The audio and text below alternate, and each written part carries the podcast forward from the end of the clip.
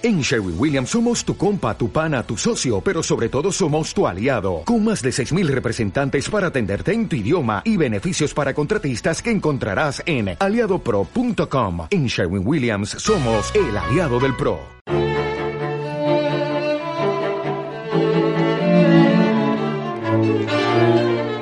Benjamin Franklin decía, dime y lo olvido, enséñame y lo recuerdo, involúcrame y lo aprendo al tablero, solo por www.radioamigainternacional.com.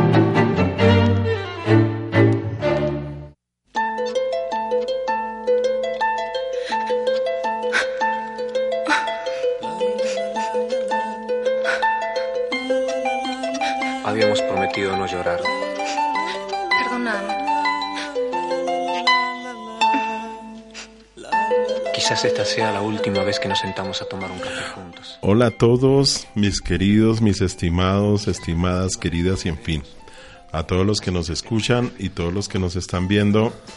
Eh, hoy como siempre en, en nuestro programa semanal al tablero tenemos un invitado de primera línea, pues como todos los que llegan aquí.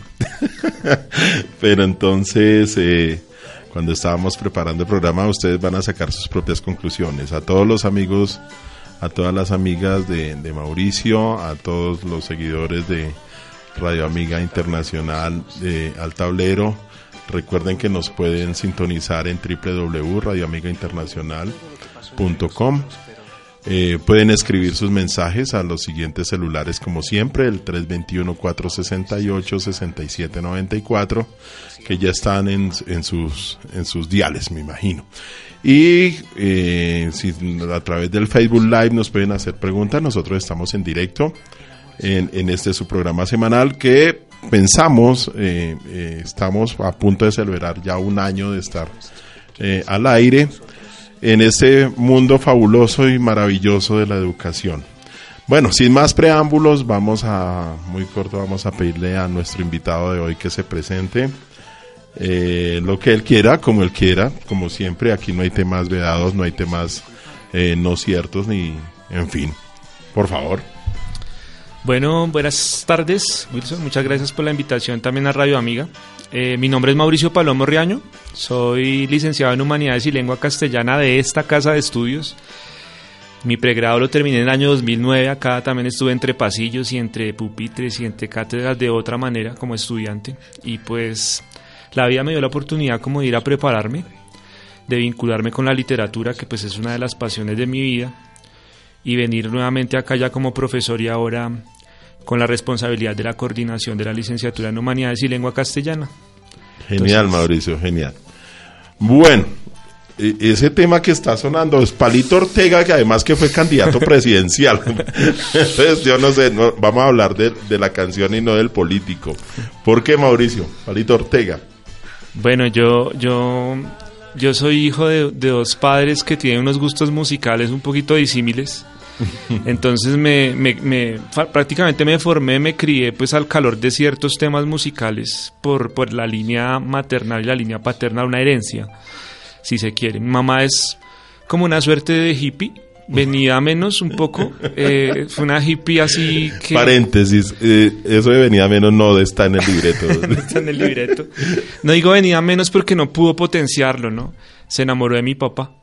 Entonces, digamos que ese ejercicio de libertad eh, se le acabó. Y esta música un poco eh, era como muy estaba muy conectada con ese tipo de pues de aconteceres históricos. Ella ella ella se formó también o, o toda la discografía que ella tiene en la casa es es de música de planchar. Sí. Entonces, nosotros con mi hermano prácticamente pues cuando mi papá trabajaba porque ya estaba al cuidado de nosotros, pues nos formamos al calor de la música de plancha y pues es una cosa muy bonita porque eh, yo, yo todavía tengo a mi mamá viva, tengo la fortuna de tenerla viva todavía. Y pues seguimos escuchando música de plancha en la casa, ¿no? Entonces, ¿Y ella, ella nos está viendo? Eh, ella no está con, con, redes sociales, pero seguramente ya después, eh, si esto queda ahí, pues se le pasará el, el programa en otro Genial. espacio. Sí. Eh, ¿Cómo fue la infancia de Mauricio? Bueno, eh, yo, yo, yo, voy a, voy a como a, a, contarle un poco desde, desde un estribillo de una canción de Fito Páez, que es un autor argentino que me apasiona también mucho. Y él tiene una canción en la que hay un fragmento que dice algo así como que vengo de un barrio tan mezquino y criminal que quizás te queme. y entonces yo, yo a los nueve años llegué a un barrio difícil en la localidad octava de Kennedy. Es un barrio que se llama Lamparo, que está ubicado entre la avenida Bastos y la avenida Ciudad de Cali. Un barrio pesado, denso, un barrio duro para la crianza. Eh, y entonces, em, de alguna manera, mm, tenía como dos salidas, ¿no? Eh, una, entregarme al contexto, a ese contexto fuerte que estaba allá afuera y que de pronto me hubiese generado otro tipo de caminos. Y la otra, pues, era como vincularme con la lectura, que básicamente eso fue lo que ocurrió. En ese tiempo habían unos, unos unos eh, proyectos muy bonitos de Corsubsidio, eh, se llamaban las bibliotecas rodantes de Corsubsidio. Entonces iban unas tractomulas eh, que eran, hacían de bibliotecas y se estacionaban en determinados días en algunos parques de los barrios populares. Entonces al, barrio llegaba la, la, biblioteca los días miércoles. Entonces el cabezote llegaba, dejaba todo el, toda lo que era la tractomula en cuerpo y se iba. Y por la tarde ya venía otra vez y se la llevaba.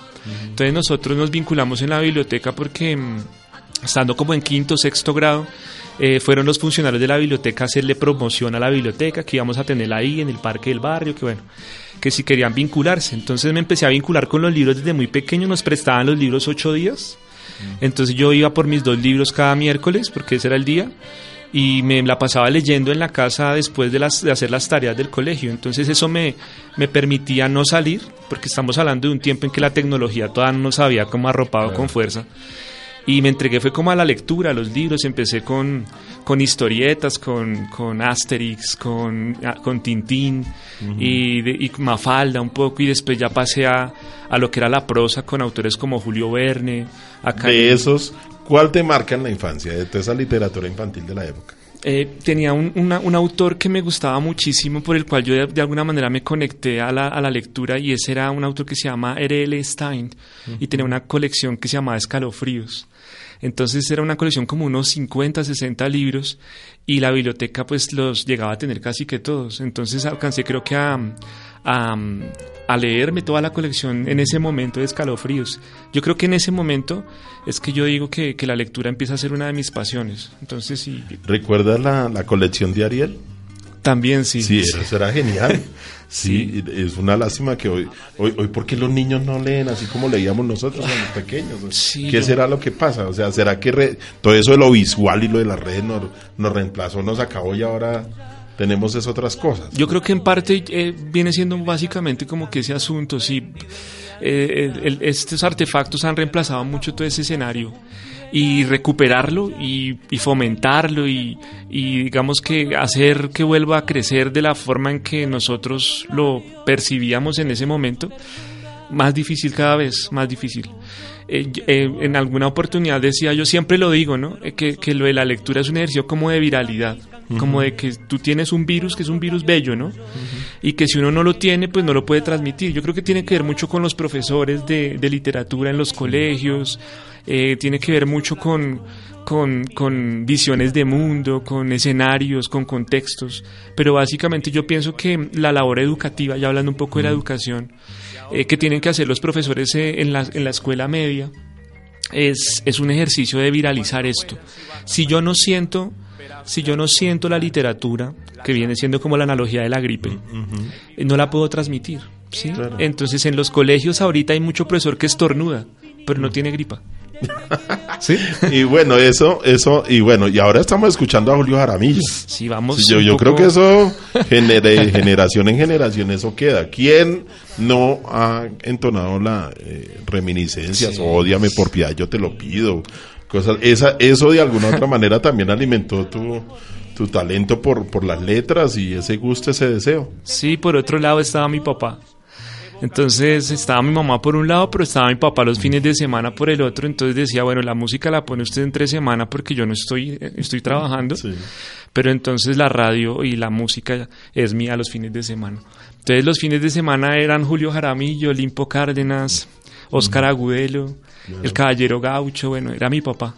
entonces, entonces esa, esa otra línea musical que me parece bellísima y que sigue estando muy presente porque mi padre pues ya no está vivo pues entonces es- suena, cuando suenan ese tipo de melodías con más fuerza, pues las quiere uno más. Y eso cuando uno lo escucha, ¿cómo manejas la nostalgia? Porque yo siento que hay, hay mucha nostalgia ahí. Y, y- y al escuchar esta música en tu casa y de pronto por ahí con uno de esos libros fantásticos que uno eh, vu- vuelve a leer una, dos, tres veces. Yo no sé, a mí me pasa como en un par de autores muy seguido. ¿A, a- a Mauricio también le pasa igual o...? Claro. Wilson, absolutamente, digamos, y más que el concepto de la nostalgia se apropia más cuando, cuando está la pérdida, que es una pérdida definitiva, cuando ya la persona o ese ser querido que uno, mi papá era para mí un ídolo. Hizo hasta tercero de primaria, pero me enseñó lo que, más que en lo que en cualquier academia uno puede aprender, ¿sí? Entonces, eh, lo recuerdo mucho, todos los días, mi papá ya como ocho años fallecido ya, y no pasa un día que uno no lo recuerde. Entonces también cuando suenan este tipo de melodías, cuando uno escucha por ahí que va pasando por alguna calle o que llega al barrio y que escucha la canción, entonces de una vez eh, la conexión primera es mi viejo. ¿Y será eh, eh, posible que ese gusto, la nostalgia, ese tipo de literatura sea hoy un, un- un- un- una línea que conecte con, por ejemplo, con el mundo social que tiene hoy Mauricio? Sí, mira, yo creo que, y mira que incluso es una cosa bellísima la que me ocurre porque yo creo que yo eh, puedo llegar a, ser como una contradicción, porque yo me afirmo en la nostalgia, es decir, yo me afirmo en lo que en lo que los demás ven que es desafirmado. ¿Sí? Sí. Entonces, por ejemplo, mis autores de culto son todos esos autores del romanticismo oscuro. Entonces, Lovecraft, Poe, Nathaniel Hawthorne, Washington Irving, Gaude Maupassant, esos autores que son como, uy, pero este tipo Y esos de- cuentos. debe ser oscurísimo, debe ser un tipo deprimidísimo, debe ser un tipo cero vitalidad. Y no, yo me afirmo desde ellos. Y lo mismo me pasa con la música.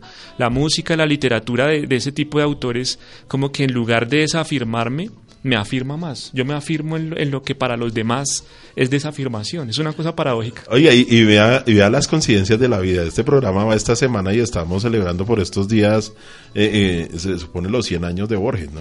Sí. Y entonces Borges cuando dice, dice que no hay muy buenos lectores, sino lo que hay son buenos libros. Entonces, eh, como que eso, como que confabula y mire que no fue casualidad. Sí. Además que gra- gracias a eso, eh, gracias a ese, a ese homenaje borgiano, se creó un día bellísimo que es el Día del Lector. Claro. El 24 de agosto es el Día del Lector gracias a Borges. Entonces sí, eh, otra ah, una frase de Borges que me parece fascinante siempre, bueno, hay dos, bueno, hay muchas, es que Sí, hablar de no, Borges pues. es una cosa que también a veces yo le temo porque es un autor que no sobrepasa, es un autor que de, de- de mucho cuidado. Pero él dice que, por ejemplo, que el paraíso es una especie de biblioteca. El paraíso debe ser una especie de biblioteca. Entonces yo, yo siento que sí. Es, es decir, eh, yo, eh, el lugar más hermoso de, de- de mi espacio y del apartamento en donde vivo es la biblioteca. Entonces llega, llegar a la biblioteca es, es un bálsamo. Es una cosa bellísima. No, esa, esa, y yo creo que todos los que, bueno, los que hemos amado la literatura y los libros, ese placer de ver los lomos de los libros en las bibliotecas.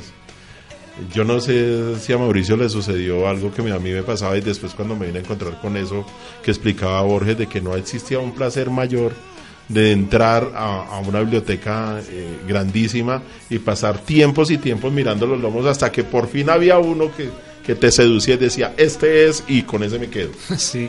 Cuando, cuando Mauricio hace ese ejercicio, ¿con cuáles son los que más se quedan? No, pues ya lo que te digo. A yo- estas alturas de la vida. Sí, no, yo, yo sigo, yo sigo parado en la raya de, del- de ese romanticismo oscuro. Para mi autor, mi autor favorito es Edgar Allan Poe. Genial. Yo creo que lo decían, estuve invitado incluso la semana pasada en, en La O es tu casa y, y decía lo mismo, Poe. eh, tengo los cuentos completos de Poe, siempre me jacto, siempre me jacto. Los amigos decían, ah, tienes siempre que salir y hablar de Poe. Es un autor que, que me, me, me encausó desde pequeño, es decir, cuando ya es- estuve en bachillerato y pude seguir subiendo como los niveles de lectura, llegó ese autor y no se ha ido. Y llegó un tiempo de locura en mi vida, así una cosa tremenda que incluso hasta, hasta lo- me lo tatué en el cuerpo. O sea, Poe para mí ha sido emblema, todas las investigaciones literarias que he hecho acerca de, la, de, la- de un autor o, de una, o un movimiento literario siempre han tenido a Poe como protagonista. Me sigo quedando con Poe. Genial. Todos sus cuentos completos son Genial, ahora mire el salto que nos está proponiendo Mauro aquí a, a todos mis queridos eh, escuchas. Nos vamos para Fito. Y, y, y anécdotas con Fito yo creo que hay. Una nomás, Mauro. El paso a la adolescencia, que es una época dura, eh, mi hermano me llega un, un día de cumpleaños, mi hermano empezó a trabajar desde muy joven, mi hermano no quiso seguir estudiando, mi hermano no terminó el bachillerato en su momento, lo, lo tuvo que terminar ya de adulto y se quiso poner a trabajar. Y, y el primer sueldo que recibió, eso fue una cosa muy bella. El primer sueldo que recibió me compró un cassette original de Fito Páez para mi cumpleaños. O sea, co- coincidió. Con esta canción. Y claro, porque yo la ponía toda hora en la grabadora Sí. y, y siempre era el asunto de, de- de- de Mariposa Technicolor con Fito, que es uno de los primeros temas de Fito, por allá en el 90, al principio de la década del 90.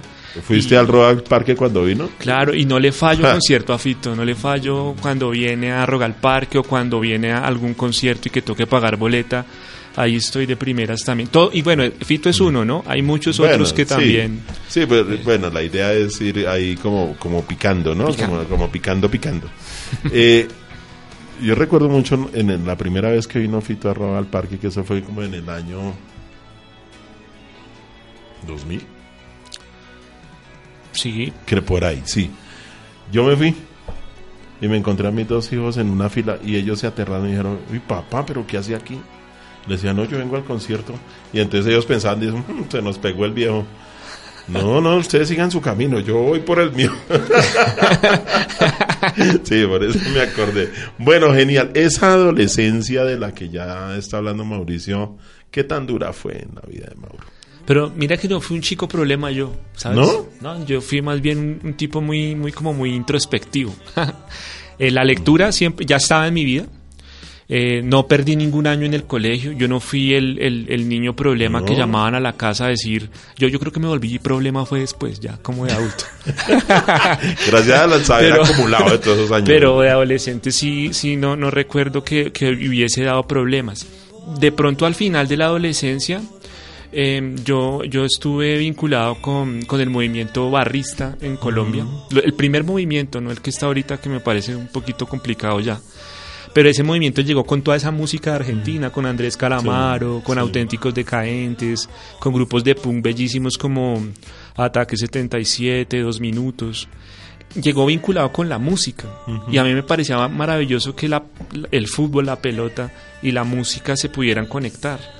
Y, y- y- y fundamentalmente Argentina es un país que nos proporciona esos dos elementos en Latinoamérica, tanto el fútbol como yo creo que el mejor rock en español que pueda llegar a tener el continente lo tiene Argentina. Eso es innegable. Desde el principio hasta bandas contemporáneas que todas siguen emergiendo, porque así como el fútbol está presente en cada barrio, también en cada garaje de, de Buenos Aires hay una banda tocando eh, esa- instrumentos, la batería, la guitarra. Y, muchas de esas bandas un día emergen y, y- y conectan, impactan. ¿Cómo hace Mauricio para llegar a estudiar humanidades y, y literatura en la Universidad de la Gran Colombia cuando sale del colegio? Sí, no, o sea, bueno, ya sabemos las razones, hay razones muy, muy de peso, pero ¿cómo es que llega Mauricio acá? No, incluso, incluso tuve una época un poquito complicada porque esa era la primera juventud ya. eh, que, que pues entonces estaba como con, la, con el movimiento de, de las barras y, y viajaba. O sea, yo con- conocí Colombia gracias a- al equipo y, y entonces como que salí del colegio muy joven, 16, 17 años, y me vinculé con eso como hasta los 22. Estuve dándole como duro al asunto y no me ponía a estudiar ni nada. ¿Cuál era el equipo? Mm, Millonarios, yo soy hincha de Millonarios. Sí.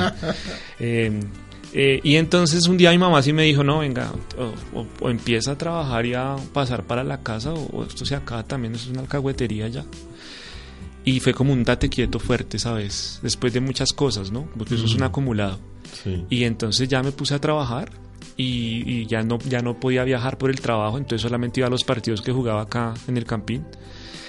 Y posteriormente dije yo, no, trabajo, pero yo, yo, ta- yo también quiero pues for- formarme, digamos que ser alguien, decía, decían en, en el barrio, ¿no? Ser alguien. Pues es que en los barrios y, y los que venimos de esa generación, y no solamente la tuya, que yo podía ser perfectamente como 20 años más atrás, la idea de, de ascender socialmente estaba completamente vinculada a estudiar en la universidad. Correcto, sí. Entonces, indudable. Entonces dije, eh, hay que buscar una carrera que tenga que ver con mis gustos particulares. y pues uno de ellos era la lectura y me gusta, leí una novela, es que hay una novela de Fernando Soto Aparicio que me marcó tremendamente para estudiar.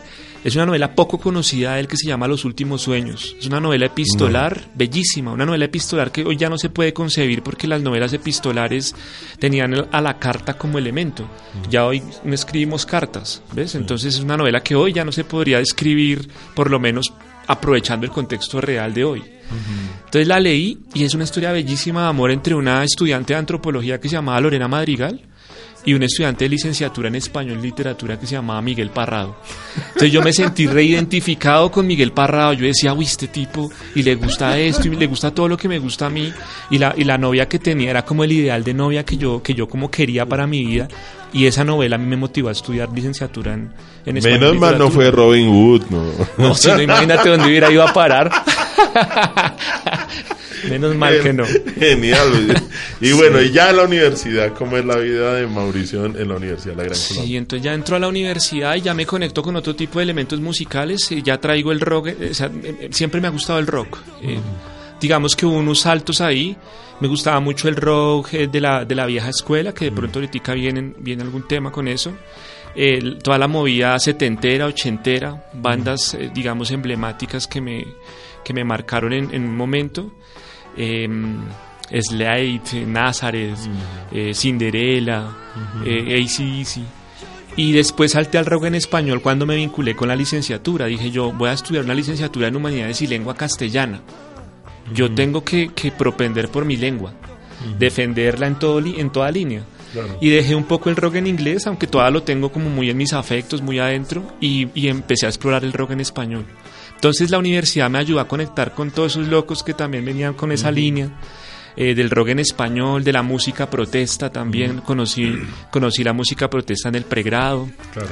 Eh, autores bellísimos como Fran Delgado, Silvio Rodríguez, Mercedes Sosa, Piero.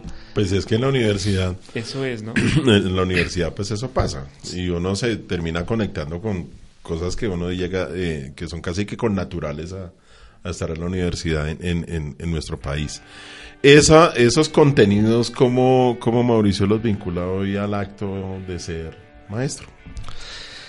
Importante. Yo pienso que, que el arte, el arte es un punto de fuga y un elemento de sublimación tremendo y de catarsis tremenda. Yo pienso que una persona que no está conectada con el arte de alguna manera y tiene problemas en su vida o tiene cosas complicadas en su existencia, le queda más difícil salir de esos problemas que las personas que están vinculadas con un arte y lo, y lo aman y se entregan a él. Y la música eh, y la literatura son artes mayores. Si, uno se pone a rastrear eh, el, antes de la modernidad, encuentra seis artes mayores y en esas seis artes mayores está la música y la literatura, entre otras. Entonces, claro, las letras de las canciones, a mí siempre me ha parecido que es importante vincular no solamente las melodías, sino lo que dicen las canciones.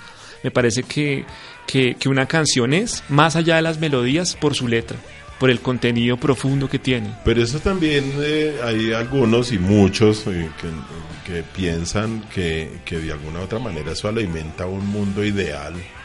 Entonces eso hace que las personas sean soñadoras, que sean románticas, idealistas, y resulta que la realidad va por otro lado. Entonces, Sí. eso en la vida de los maestros eso ha sido pues crucial, ¿no? Para, para todo lo que hacemos y proponemos normalmente en las aulas.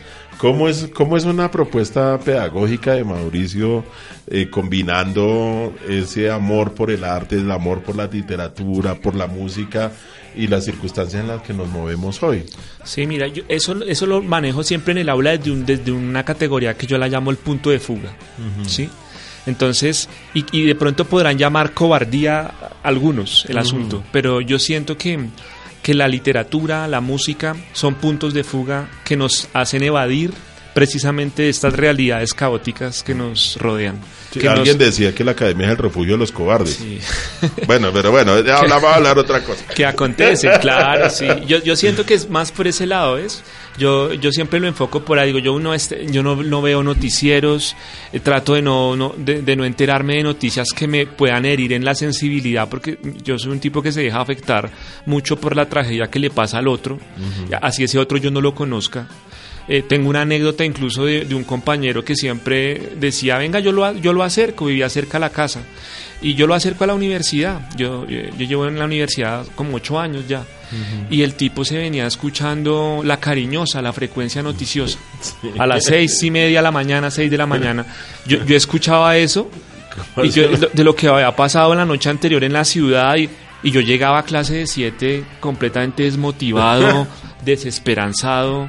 Y, y yo creo que entonces yo Y dije, esas no, imágenes son muy fuertes. son fuertes. Y lo más complejo es que uno encuentra en la cotidianidad esos, esos escenarios que alimentan ese pesimismo, alimentan la muerte, el dolor, el tánatos, diría Freud, ¿no? Entonces, eso es muy complejo de manejar. Y uno, ¿cómo se explica que haya personas comiendo espagueti con albóndigas y salsa de tomate y viendo la masacre en el televisor? sí, eso es una cosa complicadísima. Y si tú, y, y cuáles son los restaurantes que vemos hoy?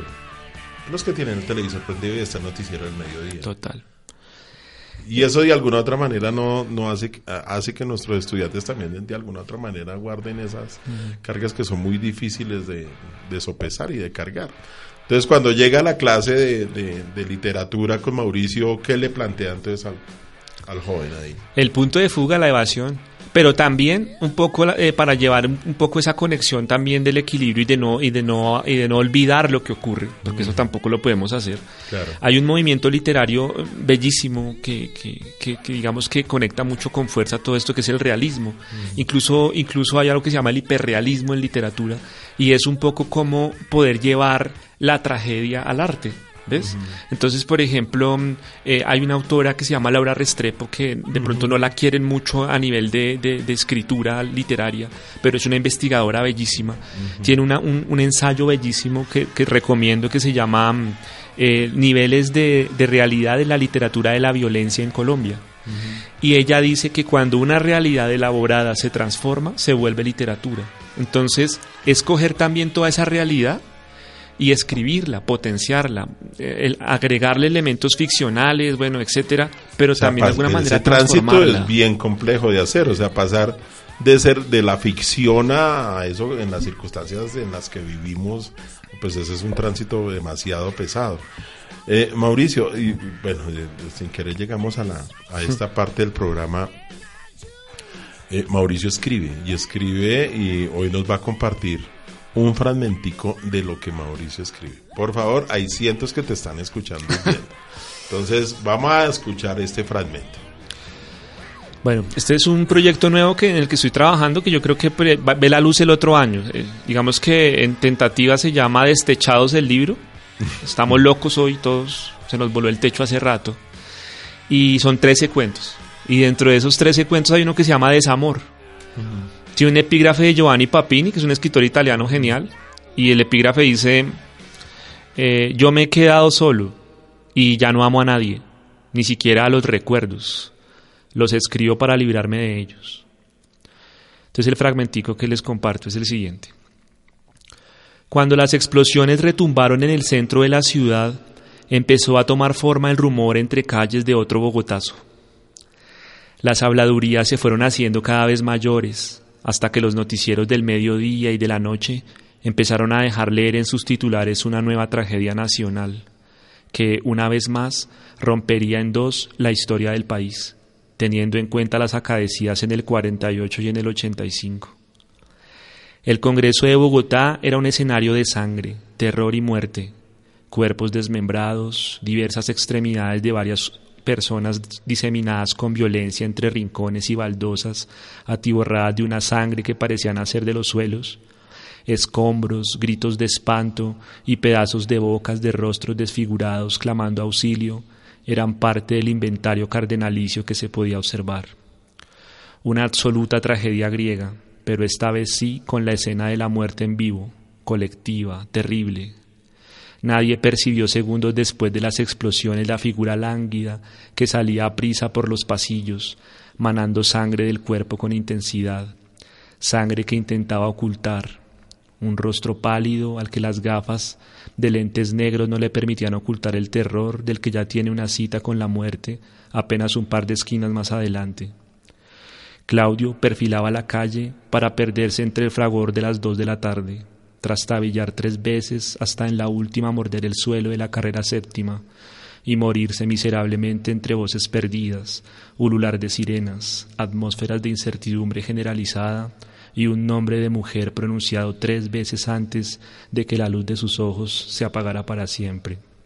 Segundos antes, detonaciones espeluznantes ya habían acabado con la calma, inaugurando una noticia que no dejaría de aparecer en diarios y noticieros en los largos meses posteriores.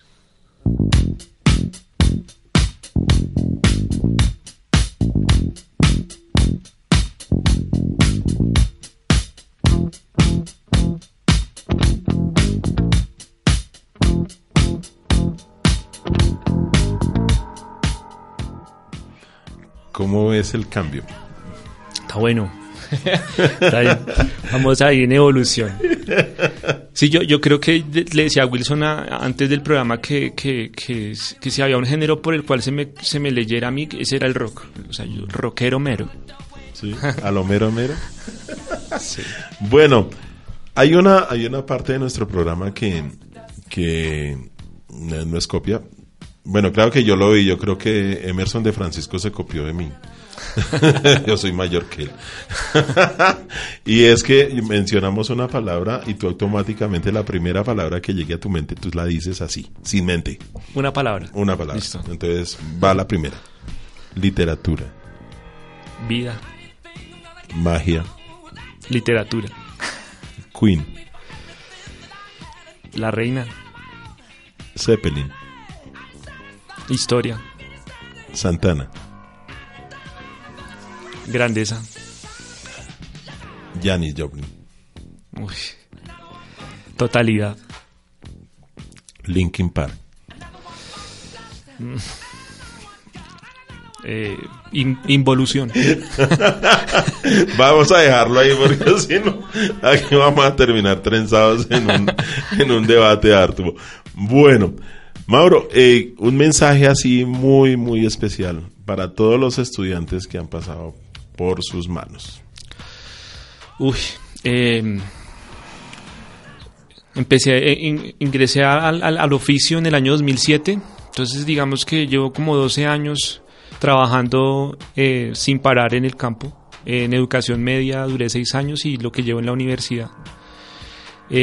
nada, me parece maravilloso poderlos ver, por ejemplo, a los que uno tuvo la oportunidad de, formar en el colegio y verlos todavía conectados con uno, constantes. Las redes sociales afortunadamente no, no tienen cosas tan negativas en algunos escenarios, sino que también tienen cosas muy bellas.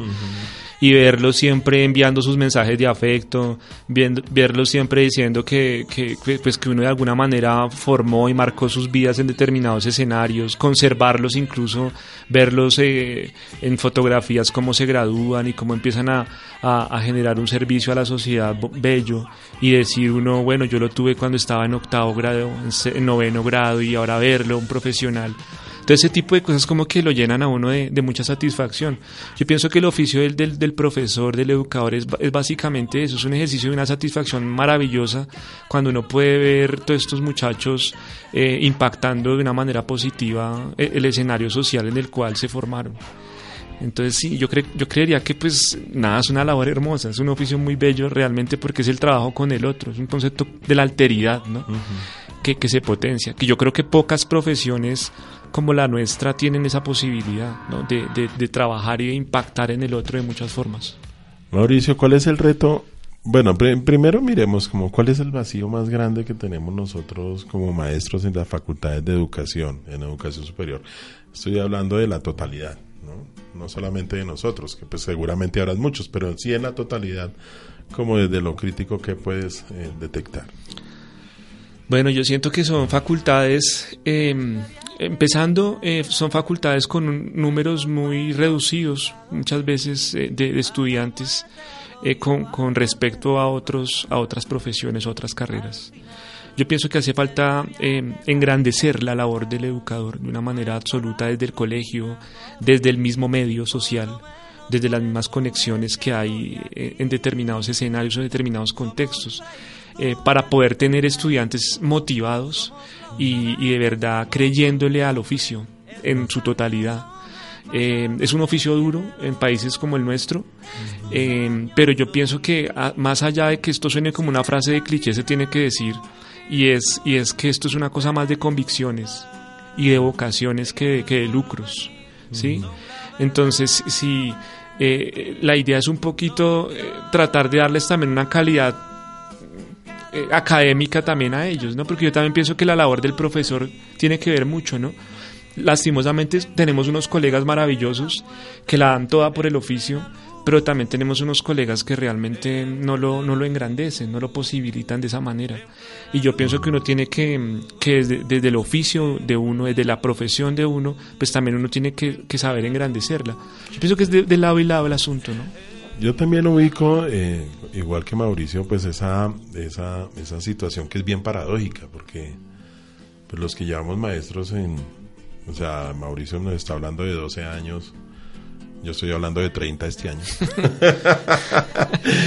y vemos, y vemos con, con cierta angustia el tema de que no, hay cada vez menos estudiantes, cada vez menos eh, muchachos que quieran apostarle a ser maestros. Entonces hay una paradoja muy grande entre las condiciones en que los muchachos están creciendo, sus, sus intereses, sus inquietudes y lo que al mismo tiempo nosotros eh, estamos ofreciéndole. Y no solamente estoy hablando de los maestros, sino también de las instituciones, ¿cierto? Son, son empresas que, que a veces como que se, se- esa brecha entre para leer las nuevas realidades de los estudiantes resultan un poco complejas. Pero bueno, sigamos en la misma línea. Ese fue el mensaje a los estudiantes, ahora el mensaje a los maestros. Mauricio, un mensaje a los maestros. Y a los maestros que trabajamos en el mundo de la educación. Bueno, hay que seguirle creyendo a esto. Hay que, hay que seguirle apostando a esto. Hay que seguir potenciando eh, el ejercicio de que el que está del otro lado siga soñando. Y que siga creyendo que aún en las adversidades más brutales que pueda llenarle el contexto, eh, pues esto, esto, este es el camino. Este es el camino, es la única posibilidad, el hecho de que, de que tú te puedas formar, el hecho de que tú te puedas em, o que puedas educar al otro es la única posibilidad que tenemos de que, así suena utopía, eh, esto pueda cambiar y sea, y sea alguna vez eso que soñamos un día cuando teníamos 20, 22 años y que seguimos muchos de, de- nosotros haciéndolo, soñándolo. Entonces yo pienso que hay que seguir, hay que seguir apostándole. Siempre que haya una generación que esté por debajo de la de nosotros, una o dos eh, generaciones que estén por la, por la, debajo de la de nosotros y que estén sentados en esos pupitres, es porque de alguna manera a- el- ellos siguen creyendo. Entonces, si- si ellos llegan pelados de 18, 19, 20 años, 22, que les siguen creyendo a esto, pues eh, me parece que sería completamente terrible que yo como profesor no, no, no le siguiera apostando. En ese, en ese orden de ideas, pues en- ya empieza, eh, podemos empezar a conversar acerca de los retos. En, en nuestro proyecto educativo de facultad, que hay como tres ejes ahí estratégicos que son los que están como iluminando todo el ejercicio que hacemos en la facultad acerca de las habilidades del siglo XXI, que la educación y la tecnología y todo el tema neuro de pensamiento. Bueno, un saludo también a todos los que están por ahí en el tema neuro. Sí, Andrea Paola, el, el doctor Riaño, bueno, en fin, doctor, doctor Rodrigo. Eh, ¿Cómo hacemos nosotros los maestros para enfrentar dichos retos? O sea, ahí, ¿cómo lo ve Mauricio y más desde el campo de las humanidades y la literatura? Mm, Yo pienso que uno como profesor también tiene que estar abierto a todo lo que se va generando contemporáneamente. Eh, hay, hay, ma- hay maestros y hay colegas que de pronto se casan con el saber, con la disciplina, y de pronto no, no, no se dejan permear o no se dejan arropar por este nuevo tipo de, de propuestas y de apuestas que son, son apuestas del hoy. Y yo pienso que uno tiene que estar constantemente actualizándose. O sea, la labor del maestro no se acaba cuando a los cinco años recibes el título y ya sales a impactar a los demás. Yo pienso que uno tiene que seguir estudiando, tiene que seguir leyendo, tiene que, ser- que, que seguir mirando qué es lo que está pasando hoy, cuáles son las nuevas teorías, cuáles son los nuevos autores que están emergiendo. Esto es una cosa de no parar. Eso, eso es básicamente. A uno le dicen, y a mí me ha sucedido, hombre, que, que alguien que tenga como 30 años en el aula, yo el viernes pasado estaba en la sesión inaugural y se para un estudiante Yo no sé por qué sentí que la pregunta estaba diciendo dirigida a mí, un estudiante de aquí de nuestra facultad, de nuestro programa, Nicolás se llama exactamente. Dice, ¿cómo hacen los profesores que ya llevan tantos años y tantas décadas para empezar a hablar en esto de las tecnologías, ¿no? Entonces yo, pues como que la pregunta tenía que ver conmigo y dice, bueno, si, si, si alguien que lleva tres décadas en esto tiene su Android y sabe, y sabe hacer un, un Kahoot y, sabe, maneja los Google Quiz y resulta que se, como que se permea con todo este tipo de herramientas instrumentos, pues ese es el camino posible. Y Mauricio nos está dando una clave. Esto no es de prepararse, sino esto es de estudiarlo. Mm. Sí, porque muchas veces la preparación suena como bien funcional, ¿no? venga, preparo el ratico, a ver qué me trae el resto el, ritmo y la rutina digamos que la literatura en eso tiene muchísimo que decir. O sea, que ahora nos acabas de leer un, un, texto tuyo en, en, tu celular, eh, cosa que hace 20 años eso era una cosa impensable, entonces tocaba llegar con eso. Sí, la revolución digital, esa cuarta revolución digital está haciendo que el libro se agote, haciendo que el ejercicio de la literatura se agote, Mauricio. No, yo, o sea, yo pienso que el, que el libro como objeto no desaparecerá. Y esto no es una cosa de la nostalgia, eso es una cosa que se viene generando, es un discurso viejo ya incluso de que la tecnología va a llegar a acabarlo, ¿no? Seguimos apostándole, siguen las librerías abiertas, siguen los concursos, siguen los, las editoriales abiertas, sigue uno comprando el libro en la librería, sigue uno abasteciendo su biblioteca. Yo pienso que hay lectores de una línea y hay lectores de otra. Entre otras cosas, la literatura no se va a acabar por eso tampoco, porque hay lectores digitales ya, que, que leen y que, que, tienen sus tablets, sus aparatos tecnológicos hasta 100, 150 volúmenes, ¿cierto? Y está también el que llega con su libro físico al aula. Es decir, esto es una cosa del equilibrio yo siento que no se acaba. Eh, lo que sí sucede es que toca ponerla al servicio de nosotros, ¿cierto? Entonces, eh, esa cosa de que, de que la tecnología va a acabar el libro es un cuento viejo que, finalmente vemos que todavía no, ocurre. Sí, y que no, va a ocurrir y que, afortunadamente yo creo que nos vamos a morir y eso no va a pasar. No, y sabes una cosa más desde la nostalgia, yo a veces como que digo, ojalá un día todo esto colapse y todos tengamos que volver a armar la vieja biblioteca. Oye, están sonando buenos temas. Por ejemplo, háblanos de este tema. Este tema, este tema eh, es una, tiene una conexión emocional muy fuerte para mi vida hoy. Este tema es de Cerati, que para mí es uno de los autores más geniales. Este, este tema está dentro de su el último álbum que estaba promocionando, eh, perdón, el, penúltimo álbum de, de, Cerati antes de que del accidente. Del accidente. la canción se llama El agua en el cielo y esta canción básicamente es amorosa, es una conexión con mi pareja actual, con mi novia actual. Eh, esa es la banda sonora. Esa es la banda sonora de la pareja. ¿Sí? Y, entonces es una cosa muy bonita. Caminando, lloviendo en el Parque Nacional en la parte de arriba. No, y sobre todo, no, y sobre todo no, no, no, no, no, no entrar en la cursidería, sino es la, es la, es la, la letra que tiene. Claro. Es decir, es una letra en la que, en la que uno tiene que ser paciente para lograr lo que va a ser para la vida. Es de que llegamos a un tema crucial y no lo teníamos muy bien en, el guion de la cosa. ¿Tu proyecto familiar cuál es? ¿Qué estás pensando en este momento? bueno, y ojo porque nos van a ver.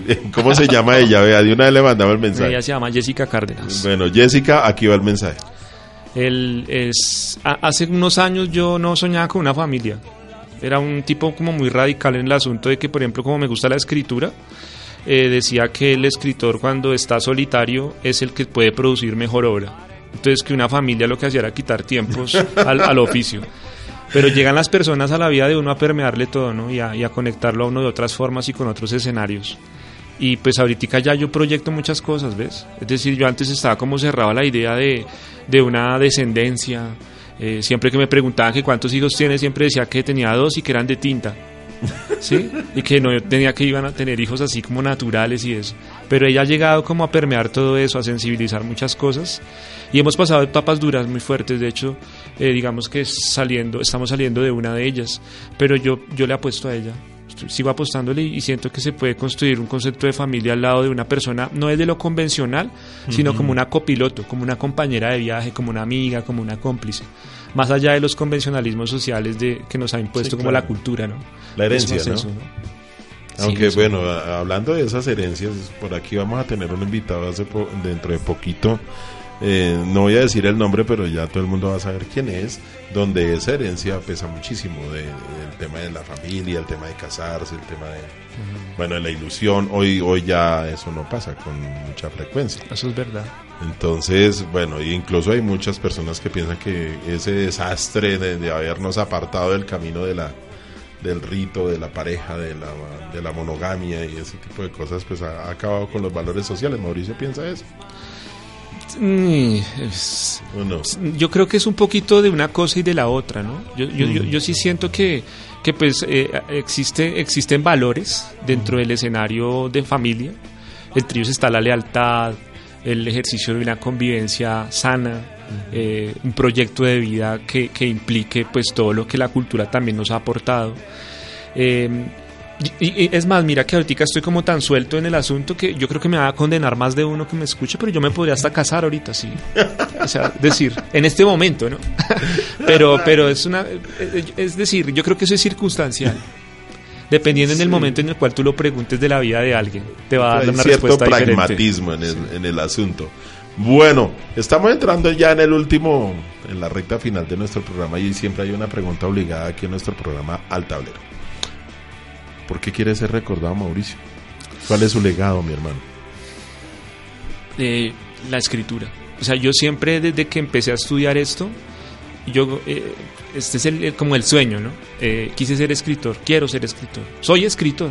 Tengo tres libros publicados en la actualidad y si hay algo por lo cual quisiera ser recordado sería por los libros que escribo. Básicamente, porque yo siento que es el arte lo único que nos hace trascender en el tiempo. Sí. ¿sí? Uno recuerda a Poe, recuerda a Dante, recuerda a Esquilo, a Eurípides, Sí, que es claro. gente que ¿Por qué existió hace Muchos- muchísimo, claro. muchísimos siglos, ¿verdad? Y yo pienso que es lo único que, que lo puede a uno potenciar. Yo creo que es el único concepto de inmortalidad, el arte. Entonces, por los libros, sería una maravilla. Genial. Bueno, unas palabras finales de Mauricio. Eh, vamos a mirar si batimos récord, así como dicen por ahí en algunos programas, si somos tendencia o no somos tendencia. Lo genial de esto es que después nosotros circulamos todas las, todos los programas. Bien. Y hay una cosa genial además en nuestro programa y es que ahí uno alcanza a ver el número de visualizaciones de cuántas personas son las que nos realmente nos ven y nos comentan. Entonces esto es una maravilla gracias a esto. Sí. O sea, esto es una cosa maravillosa y gracias al, al, al Facebook Live que, que, que, pues aquí Radio Amiga nos, nos, nos dispone, pues nos, nos hace ese, ese valor agregado del, del programa. Entonces unas palabras finales Mauricio, ya nos vamos. Eh, no, pues nada, el asunto de, mm, de motivar lectura, Mm. de motivar procesos de lectura. Eh, me parece que, mm, que un- eh, una persona que lee es muy distinta a la que no lo hace.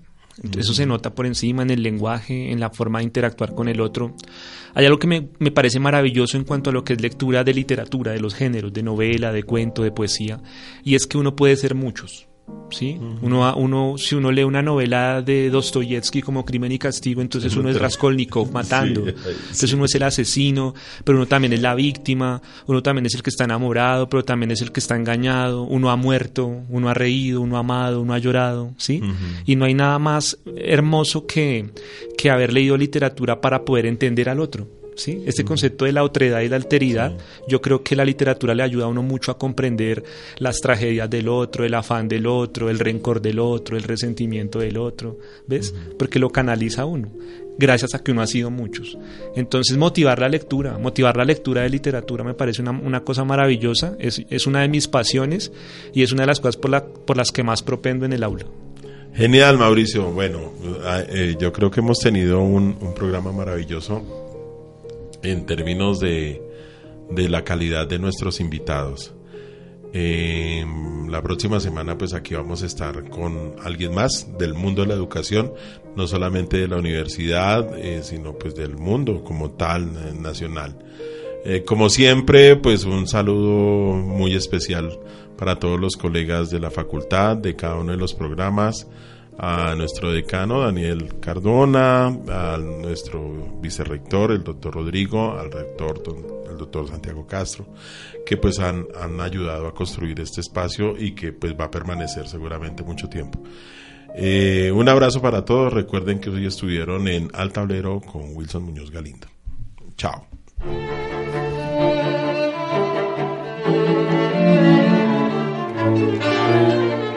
Benjamin Franklin decía, dime y lo olvido, enséñame y lo recuerdo, involúcrame y lo aprendo.